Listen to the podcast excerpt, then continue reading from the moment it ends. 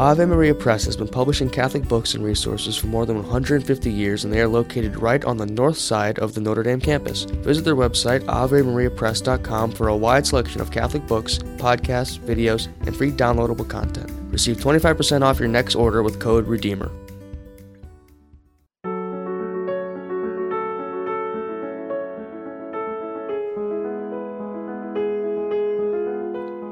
Church Life Today is brought to you in part by Notre Dame Federal Credit Union and our listeners. The sin of racism disfigures and hides the truth of the human person. The healthy response to sin is conversion, and conversion begins with begging the Lord for healing. That healing, though, provokes and necessitates change. My guest today is committed to helping to develop a Catholic response to the sin of racism along these very lines. Gloria Purvis is well known in Catholic media in her capacities as radio host, TV series host and creator, and now as the host of the Gloria Purvis podcast from America Media. Gloria was recently named as the inaugural Pastoral Fellow of the Notre Dame Office of Life and Human Dignity in the McGrath Institute for Church Life. Through this fellowship, she will develop resources for classroom teachers, co create an online course addressing the theology of racial justice, deliver two public lectures on Notre Dame's campus, and facilitate a workshop series for pastoral leaders equipping them for dialogue and engagement on issues of social justice. Today, she joins me to follow up especially on her first public lecture as part of her fellowship which bore the title Racial Justice, Solidarity, and the Church's Call to Action. I'm Leonard DiLorenzo. This is Church Life Today, a production of the McGrath Institute for Church Life and the Spoke Street Media Network. I'm glad you're here. Gloria, welcome back to the show. Lenny, I'm so glad to be back. So thank you for having me again. My pleasure.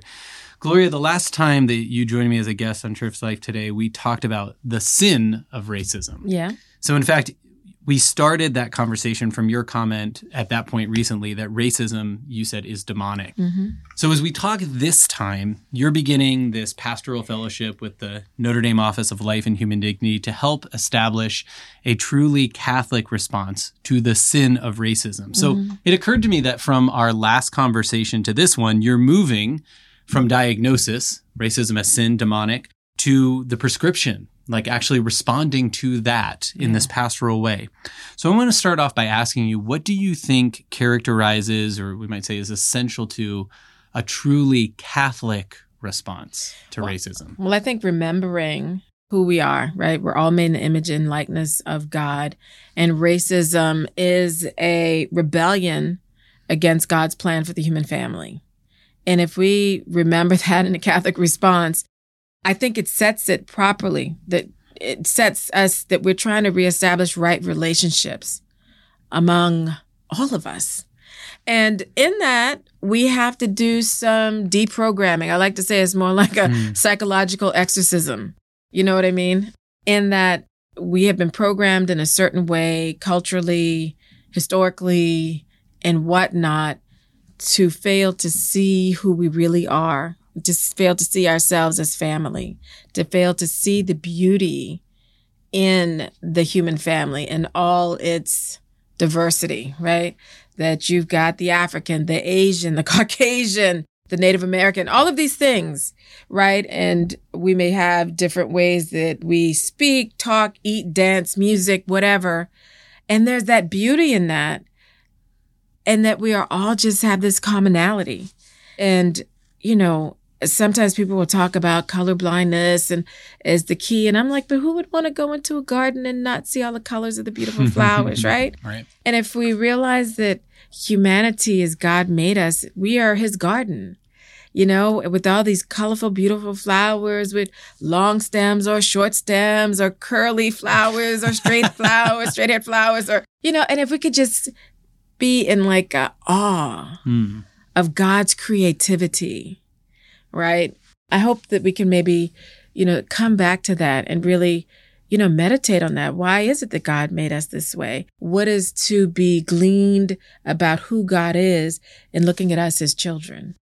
I love this term you used, which I haven't heard, the psychological exorcism. It's the 'cause it's- deprogram. It's Did not you? my made it's not my makeup. I You made it up. I yeah, because I just that's what I think of it as. Yeah. Well, I mean, to think of an exorcism, it's the driving out of an evil spirit, right? Yeah. So if there's a psychological exorcism here, I mean, we could say it's Christ who drives that.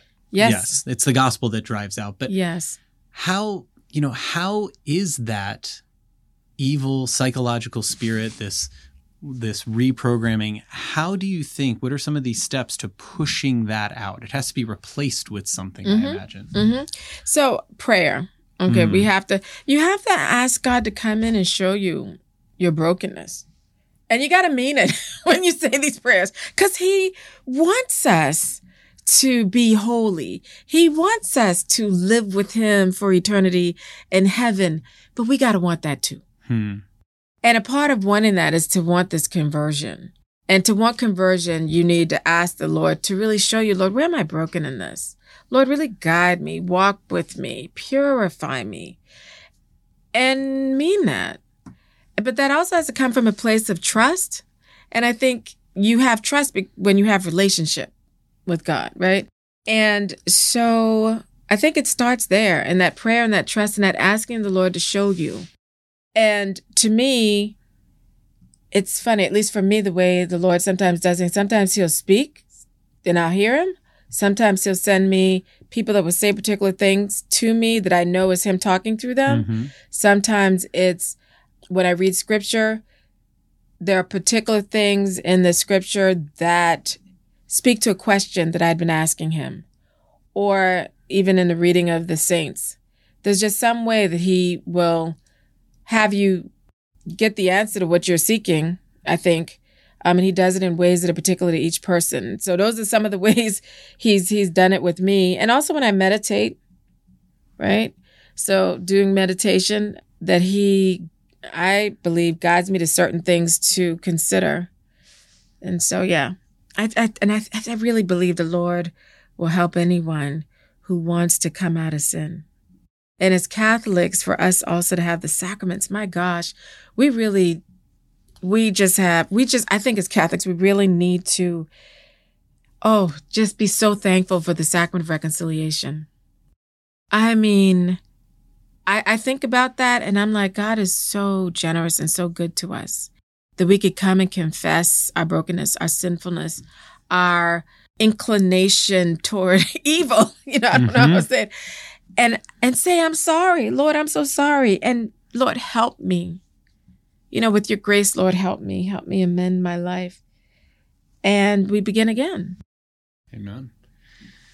I suppose one of the ways we, maybe the primary way we obstruct this exorcism then is the unwillingness to admit even the possibility that we might be wrong. Yeah. That I have, that I have sinned, I am at fault, that we have sinned, we are at fault. Yeah. And it seems that when racism, especially as it becomes systemic, it becomes widespread, it takes over sort of the ways of thinking of a generation, of a Mhm. culture Yeah. that's part of the defense mechanism is saying no actually there may be something wrong but it's not wrong with me it's not wrong with us Yeah. right Yeah. That's a deception. so i'm thinking about what you're saying here about confession and there seems to be almost like a characteristic catholic impulse to err on the side of saying i may be wrong in fact i am wrong through my fault i'm wondering then does this show us something that the Catholic faith, the church, might have to add to the broader society in terms of developing the right kind of disposition or posture for this kind of exorcism, conversion, as you put it? Gosh, I think actually the Catholic Church then to do that has to compete against so many voices, secular and Catholic, you know, who will say, You're never to say you're sorry. You're never to admit this thing. Um, and they come at this from a place of pride and also wanting to retain whatever they think their standing is. Hmm. And I'm like, that is so foolish because humility, you can't go wrong being humble, okay? you can never go wrong being humble. You can never go wrong, I think, being sincere in trying to listen for understanding. You may not agree, but the only way you know you really don't agree is that you is if you listen 1st Mhm. right? And admit that there's a possibility that someone else has a truth, the truth, and can share it with you in a way you had not seen it, right? But never. I, now, let me just make this clear because I think sometimes people uh, misunderstand this. I don't believe there can be a truth that is contrary to what God has revealed as true and good for us as human persons. I just, so that is the measure by which you, when you interact with someone, mm-hmm. you need to filter this through what does this tell me about the human person vis a vis what I know God has revealed, what God has planned for us? And that is the filter. And sometimes the way people frame things, you have to take a moment to think about that. But the idea that you can never apologize, you can never perhaps be wrong on something, I think is, is dangerous hmm right? And how do we get from that? Prayer. And again, I think sometimes the more you actually learn about what the church teaches, the more you realize you don't know things. Ain't that the truth? but I also think Yeah. people have to really contend with history. They don't want to have a historical memory. And I think once you start to see, read, hear all of these things, things start to open up for you. Mhm. But not in a way to make you feel bad, but in a way to maybe help you see the truth of how the human family has been damaged. And one of the things that I hope people also remember that sin is chiefly an offense against God. And part of doing this is because if we love God and we know we've offended him, we'd want to make right by that. So, Indeed.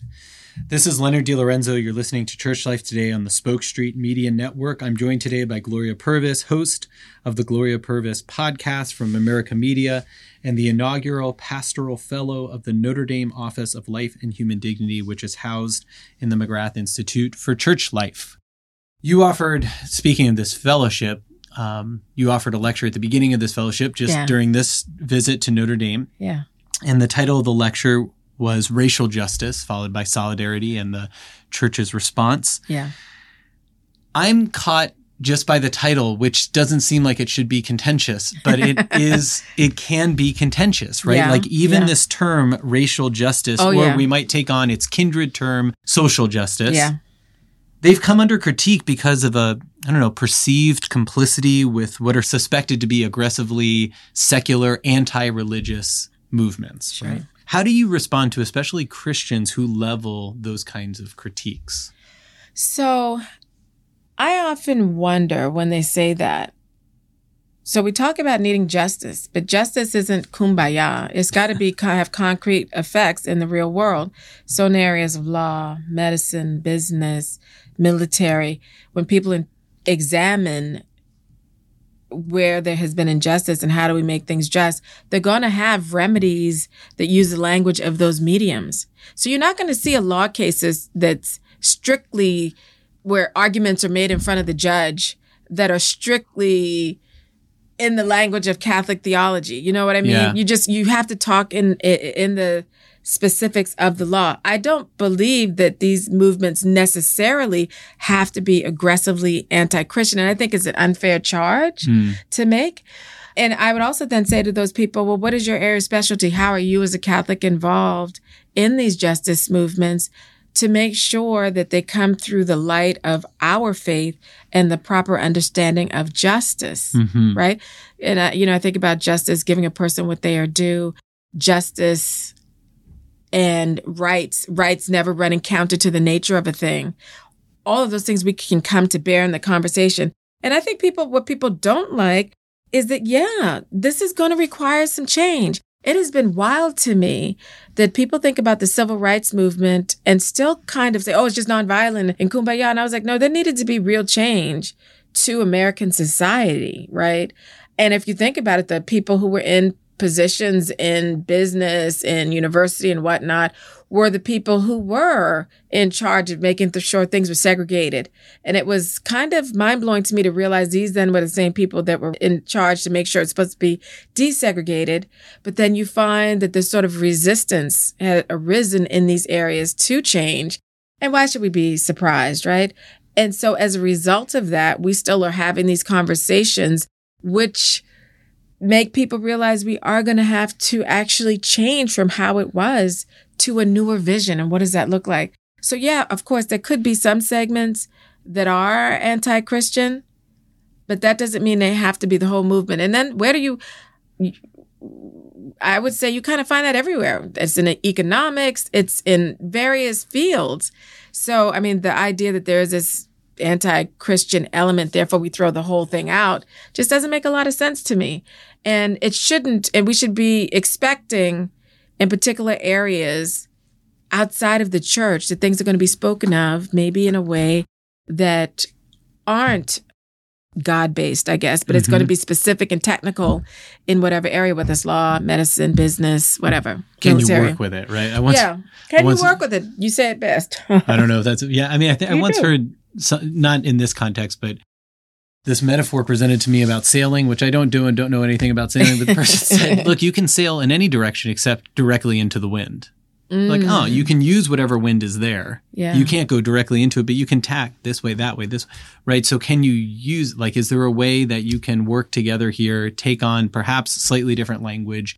Sometimes it can be christened. Sometimes you just have to work together as much as you can. Yeah. I don't know. I suppose that's the way that metaphor well, went. I should probably sail sometime. I don't right. I'd understand well, it better. It's the notion that, did they forget that at one time, was it the Christmas tree was a pagan symbol? Sure. Right? So somehow it couldn't be then Christianized. Mm. You know? And then by by saying that, they're actually saying that there is a place where our value or perspective cannot go. Mm. And I think, of course, we're supposed to go there. We're supposed to remember and help remind that the whole purpose of this is the dignity of the human person. It's, you know, how we can get involved in talks about economics to remind people that the economy exists to serve the human person, not the other way around. Mm. Right? So how could we abandon something if we actually do think that it is aggressively anti-Christian and it's trying to deal with issues of justice? How could we abandon that conversation?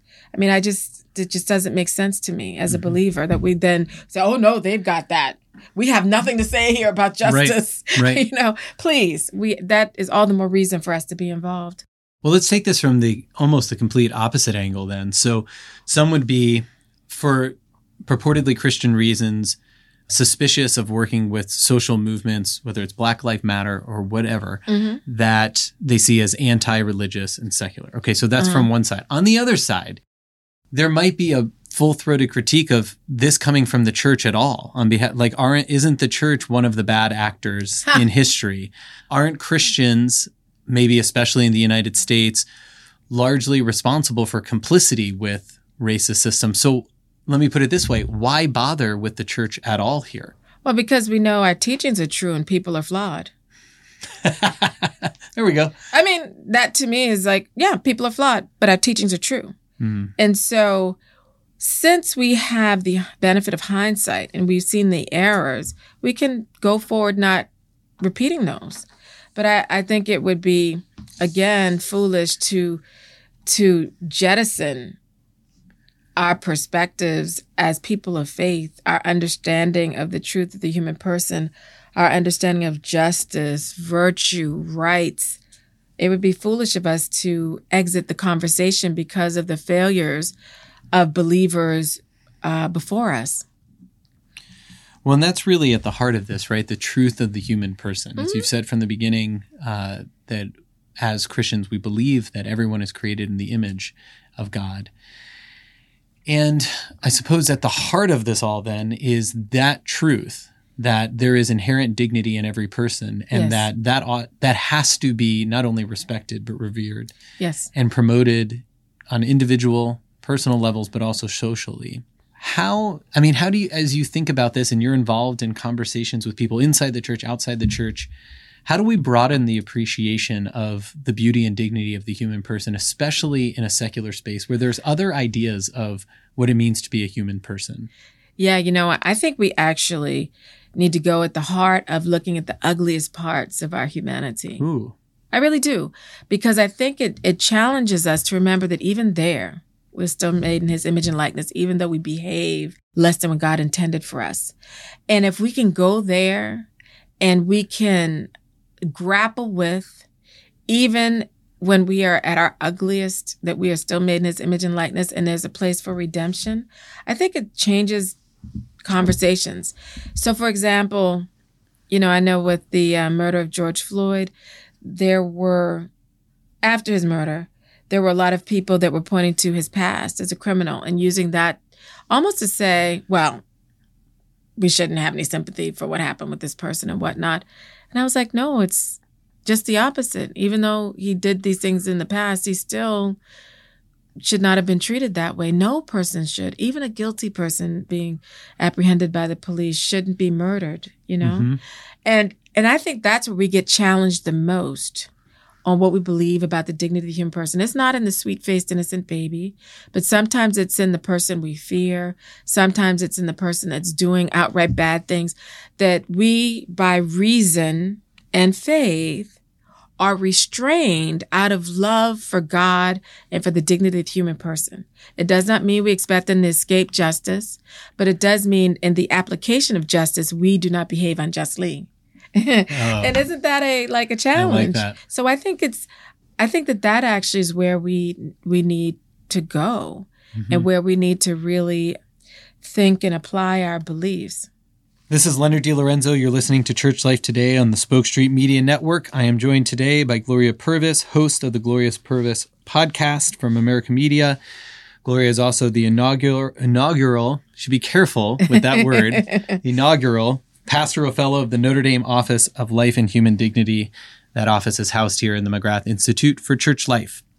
So, Gloria, we hear oftentimes on Catholic Twitter. I even hate that term, but people use it. People know what I'm yes, talking about. Yes, Catholic yes. Twitter, yeah. other places, these vitriolic conversations is probably the only way we can describe them oh, around yeah. language like with terms like woke, yeah. intersectionality, mm-hmm. identity mm-hmm. politics. Mm-hmm. Is there a positive quality to these terms, to these ideas from a Catholic perspective? Yeah. I mean, it's actually, as a Catholic, I'm really surprised of how these terms, people are being so derisive without even knowing what they mean. So I would say in the movement of racial justice, at least as my experience in the Black community, wokeness actually really just means being awake and sensitive to inequality, to the suffering of the other and I'm awakened to it. I'm woke to it and I'm alert about it. And I do something because I'm awakened. I, I'm woke about it. I see it. They're not blind. I'm not blind to their suffering. Mm. Okay. And identity politics actually has a very specific meaning. Actually, black feminists in the 70s came up with the term identity politics to describe the type of politics that they were engaging in and the reason these black feminists had come together is they'd been a part of other liberation movements and they found that they were never really central hmm. to these movements for liberation. And they said, you know what? Nobody's going to be committed to our own liberation like we are. So we have a politics based on our identity, identity politics that is energized by love of ourselves that we realize black women have value. And in the 70s, they said, and our politic is one that's anti-racist and anti-sexist. Okay, way back in the 70s. Right. So identity politics were really black women saying we want to work in ways to challenge ways in which we have been oppressed. And we're doing this because we love ourselves. And we love our identity as black women. And this is what, so when you hear that, I'm like, what Christian can be opposed to understanding the impetus for that. We may not agree with how it played out, mm-hmm. but to just derisively say identity politics is a problem doesn't make any sense to me. Also, because I'm like the civil rights movement was a identity politics movement. Religious liberty is an identity politics movement. And so I, I don't understand how Christians can speak so derisively about the term given that it was a term that these women used to describe how and why they were working to end the things that were oppressing them. Now, intersectionality was actually coined maybe a decade later, also by a black woman who was a law professor, legal scholar, Kimberlé Crenshaw. People probably familiar with her name. But anyway, she uh, came up with the term intersectionality because she saw in examining anti discrimination law and its remedies that single axis analysis were insufficient to address the situation of black women who face both discrimination on account of race and sex. Mm-hmm. And that it was insufficient to only look at sex because in the law, it was always looked at from the position of a white woman. It was insufficient to look at race because it was always looked at in the position of black men. And so an analysis that didn't look at the compound experience from race and sex together was a problem. So it's an intersectional analysis of anti discrimination law and its remedies. That was the meaning of the term intersectionality. And so I'm like, I don't see the problem here. It was a framework to, to come to how can we best ameliorate the conditions of women, Black women, who were on more than one axis dealing with discrimination. And as Catholics, I'm like, don't we always talk about going to the margins? right? And that's looking at who is affected in ways that we haven't considered. Yeah. Right. So we could bring them in. And Pope Francis talked about us going to the margins, serving people at the margins. And so having this intersectional view doesn't hurt. And it's been actually, I would say something that's a bit of, brings me a bit of sadness actually when I see Catholics mock this or people say things like, oh, it's the oppression Olympics.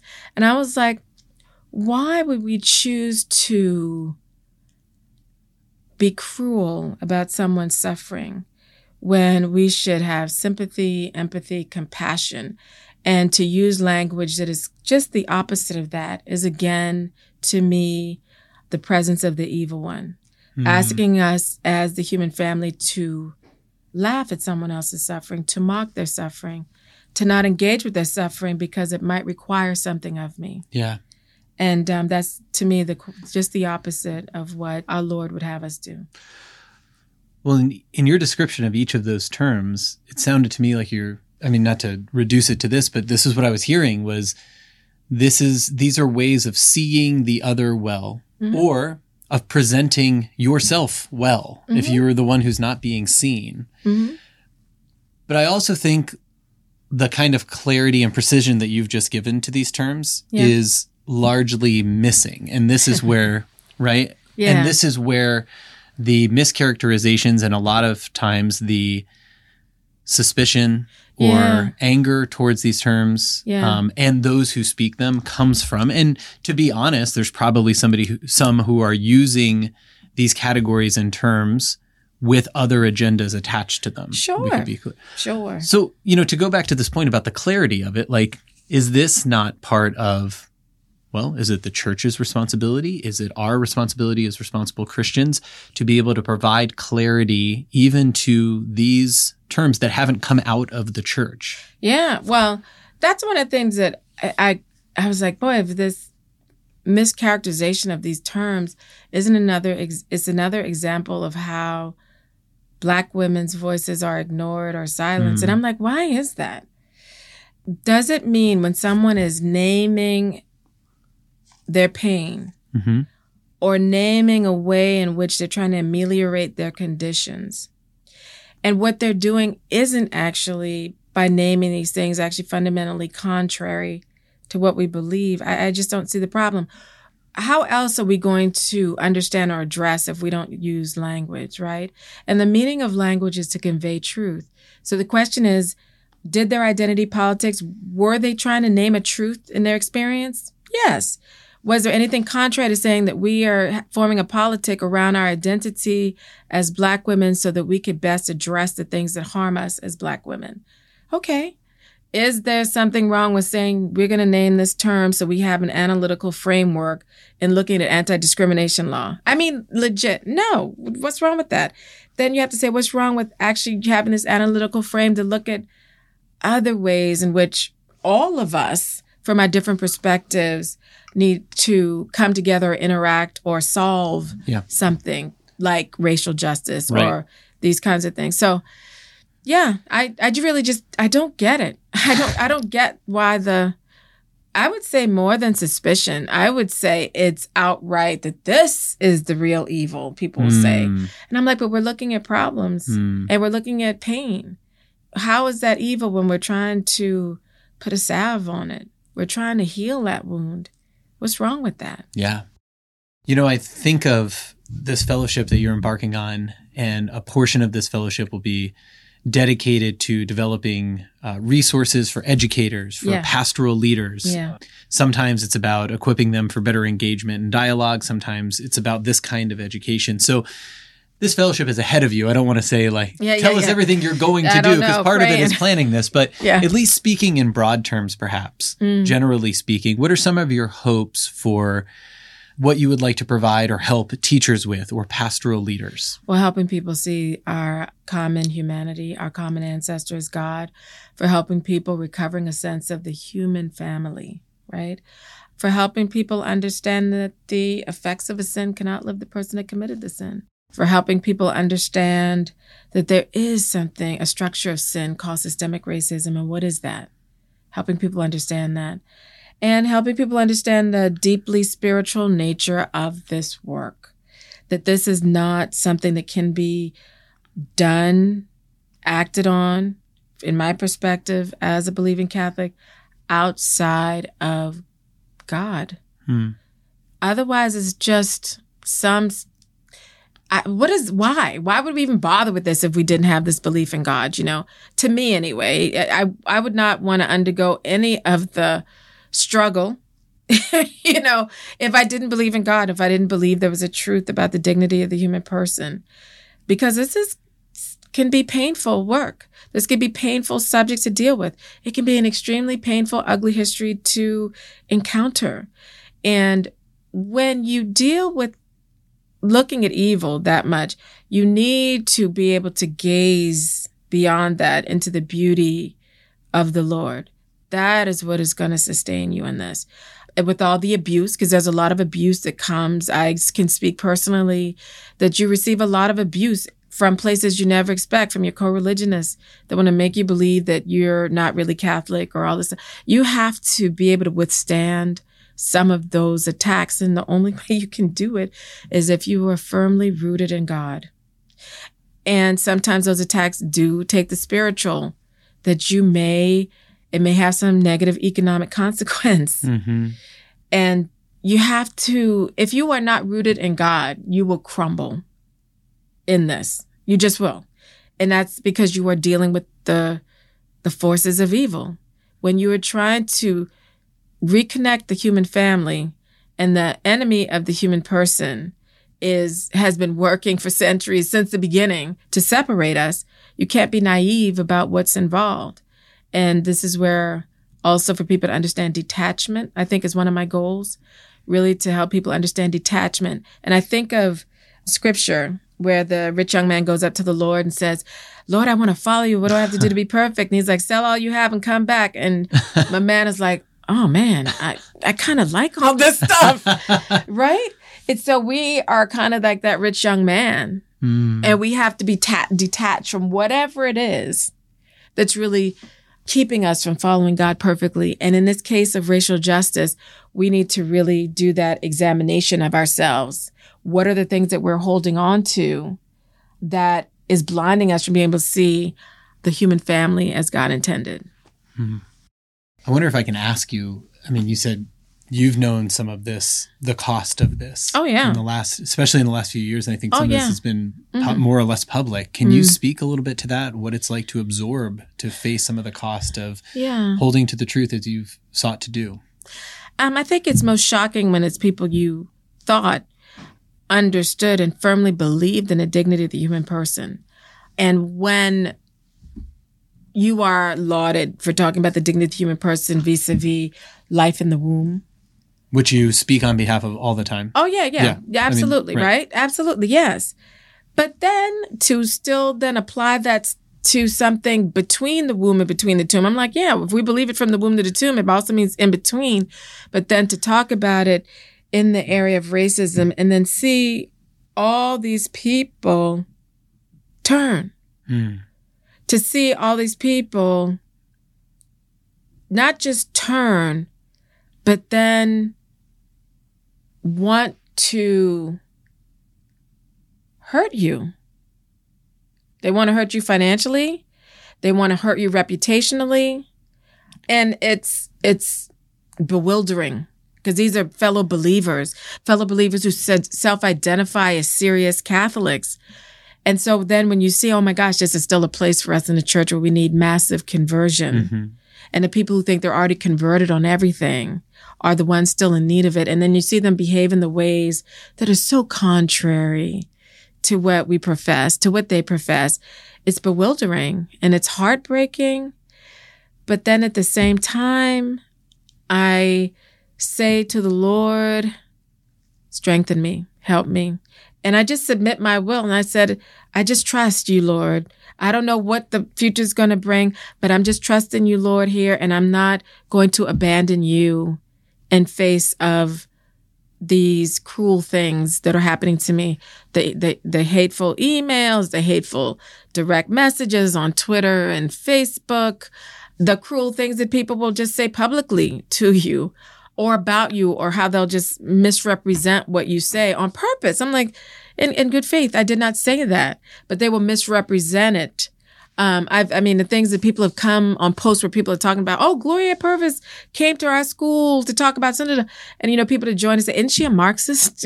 isn't she, you know, one of those Black Lives Matter people that wants to overthrow the church and the family and all this kind of stuff? And none of that's true.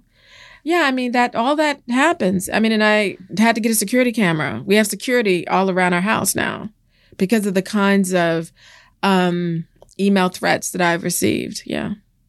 Are you able to pray for those? Oh yeah. For them? Oh yeah.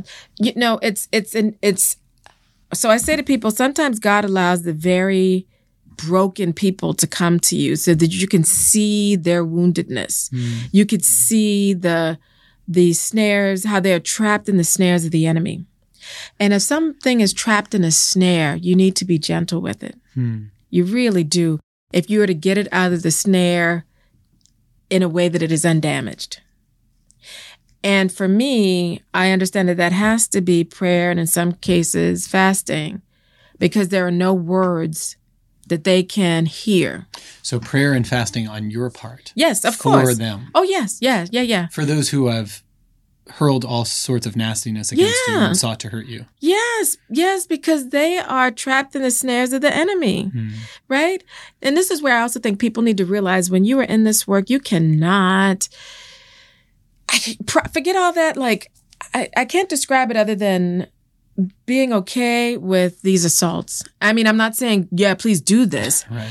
But you're not so much focused on the harm that it does to you as much as you're thinking about how harmed they really are. It's harming them for what they're doing to you. Yes. Or what they're seeking to do. Yes, okay. because it is so contrary to who they are, especially because they have professed this belief in Jesus Christ and to do these things without a pang of conscience and then to go to mass on Sunday and receive our Lord, the great harm they're doing to themselves. And they don't even see it. And there's no amount of reasonable words that I could say because they just simply do not hear me because of the snares that they're trapped in. They cannot hear me. But that does not mean they are beyond conversion. And sometimes the scripture said some demons only come out through prayer and fasting. And I sometimes laugh because I'm like, Lord, you know that's difficult, you know, you know, because I'm not saying that I necessarily like, you know, this stuff or that I'm, you know, liking this person at that moment, but that's irrelevant. My emotions on it are irrelevant. And that's one of the things that you learn. Emotions are fleeting. Mm. They come and they go and they change, but the truth remains. Yeah. And so once you look at the truth and you embrace the truth and you understand the truth, regardless of how you feel, you will march in the path of the Lord. And so it is doing that loving thing of praying and fasting because I think about what Jesus did for me when I was still his enemy, when I am still his enemy, when I choose sin. He died on the cross for me that I may have a chance at heaven. Who am I to then, I, I, I almost laugh at it. Who am I to then refuse to do a kindness, a spiritual kindness for someone who perceives themselves to be my enemy or that they think I am their enemy and they want to harm me. I need to follow the pattern of the Lord who I say I love, who I have this relationship with in prayer. And it's not about what you prefer doing. All that just is irrelevant. You know, your passion of liking or hating or it's irrelevant. What is the truth and what does the truth call you to do? And you move forward in that. Where did your Catholic faith come from? I just have to ask you. I'm a convert. Yeah. You know, so I I actually was the lone Catholic in my family. I converted at age 12. What led to that? I had a mystical experience at ad- Eucharistic adoration as you a were child. going to Eucharistic adoration when you were not Catholic. Yeah, because, well, I went to a Catholic school. Long story short, we were on punishment. The principal, whose religious sister was like losing her mind because we had done something she didn't appreciate. So she made us all go with her to adoration. So while she's out there working it out with Jesus and we're sitting there holding our breath, hoping we'll stay alive, I had an experience. And this experience just changed me. And I just knew through and through that I was supposed to be a Catholic. And so I went to the religious sister when she came to my class and said, you know, I got to get the Catholics for confirmation. I said, Sister, I'm supposed to be a Catholic. And she was like, uh uh honey, you go home and ask your parents permission. So I went home and I did just the opposite. I informed them that I was becoming a Catholic and I was 12 years old. I think about this. And through God's grace, my parents were like, okay, you're going to go to mass every Sunday, holy day of obligation, pray that rosary, and you're not eating meat on Fridays. You're And- gonna be all in, in other Yeah, words. yeah, right. yeah, That and that was it. I mean, Yeah. they literally dropped me off to mass by myself as a 12 year old, and so I had just, yeah, that's where my faith came from, from that mystical experience of that immediate knowing that that was real, true, and alive. In the monstrance, I don't have the the theological words to explain, but the, just the immediate knowing. And at the same time that I had this immediate knowing, my body was engulfed in flames and I was on fire. I mean, I knew I was on fire, but at the same time, not pain and not the pain of not burn. It's hard to describe. I still remember the sensation. Mm-hmm. And then at the same time, just this immediate knowledge that that was alive and real. And I don't want to say a person because I don't know if that's the theologically right way of saying it, but I knew that was Jesus. Mm-hmm. And I say this because, oh, please, listener, don't think I'm some super special. No, it's God's generosity to a very broken soul. I think, I know he saw that this is the only way this girl is going to wake up. I need to do something special to intervene. And it is a sign of my brokenness because I don't want people to hear this and say, oh, she's this saint and all this. I struggle just like you every day, just like you. And I think he did this as a reminder that I could never be deceived about who he is and who the church is. That I could never look at the brokenness of somebody else as an excuse to abandon him. And so that's where my faith came from. And just the practice of it, I guess, just, you know, living life and encountering situations as I grew up as an adult and then experiencing a mystical chastisement late, much later on in life when I was uh, married. Um, I had a moment right after we were saying the creed at mass and the Lord gave me a very small mini chastisement, but believe me, you don't want it. And it was um, as a result of that that I was like, well, okay. Well, then what exactly does the church teach on these issues? It's not that I didn't believe, but I didn't engage deeply with what the church was uh, teaching. And I wasn't living contrary to what the church said, but I just was a comfortable in the pew Catholic, and that's insufficient. And so I would say it's these struggles with life and all the issues out there in the world and understanding the faith and loving the Lord is where my faith has come from, I guess. Mm-hmm. Well, thank you. Oh, For- sorry for for such a long answer. No, no, no. I asked a big question. I mean, that's a question that goes to the root, and you you answered from the root. So Okay, thank you so good. much. You're welcome. Well, Gloria, I think I've asked you enough for now. Um, Thanks, Lenny. I hope that you'll we'll be able to have another conversation Sure. here at some point. This is our third, and each of them has been really good. Thank you so Oh, much. Thank you. And thanks to all of you for joining us here on Church Life today. You can check out some of Gloria's work, of course, on her podcast, the Gloria Purvis podcast, which is available from America Media. And check out, follow her work as a pastoral fellow for the Notre Dame Office of Life and Human Dignity, which is housed here in the McGrath Institute for Church Life throughout the year. Thanks again, Gloria, and Thank thanks to all of you for joining us. Church Life Today is a production of Spoke Street Media and the McGrath Institute for Church Life at the University of Notre Dame. and is brought to you in part by Notre Dame FCU and our listeners.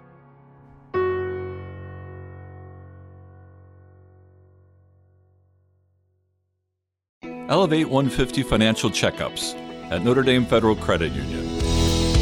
Here's how it works go online and schedule a 30 minute phone call. They'll guide you through your credit report to find ways to improve your financial health. Then they'll send $150 in your name to Redeemer Radio. For information, visit NotreDameFCU.com slash elevate. You already share our values, why not share in our benefits? Notre Dame FCU.